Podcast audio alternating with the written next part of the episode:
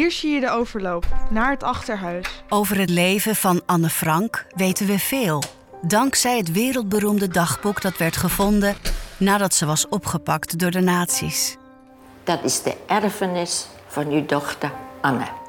Maar over het lot van veel vrienden, klasgenoten, vriendinnen wisten we tot voor kort maar weinig. Ik heb van bijna alle vrienden en vriendinnen die in het dagboek worden genoemd kunnen achterhalen wat hen dus overkomen.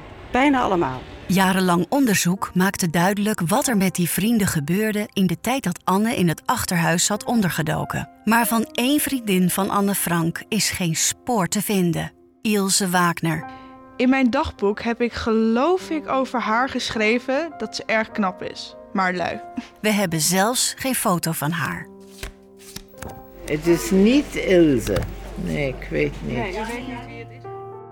Hoe kan het dat het leven van Ilse Wagner en haar familie bijna helemaal is weggegumd? Wat gebeurde er met deze vriendin van Anne Frank? Waarom is er bijna niets over haar leven en dat van haar familie terug te vinden? Voor deze podcast reizen de makers de hele wereld over om de laatste nog levende ooggetuigen te spreken. Om zaterdag ging Anne naar school en ik naar de synagoge. En zij was dan mijn Shabbatvriendin. We doen in allerlei landen onderzoek. Ja, ich habe hab sehr viele Geschichten gehört, die mich sehr mit großer Scham zum Teil berührt haben.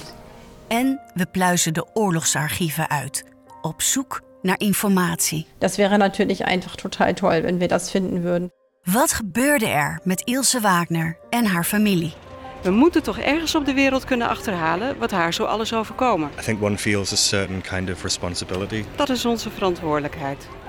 In de podcast Weggegumd hoor je de zoektocht naar Ilse Wagner, de verdwenen vriendin van Anne Frank. Kijk op audiodroom.nl voor meer informatie en abonneer je nu vast op de podcast Weggegumd.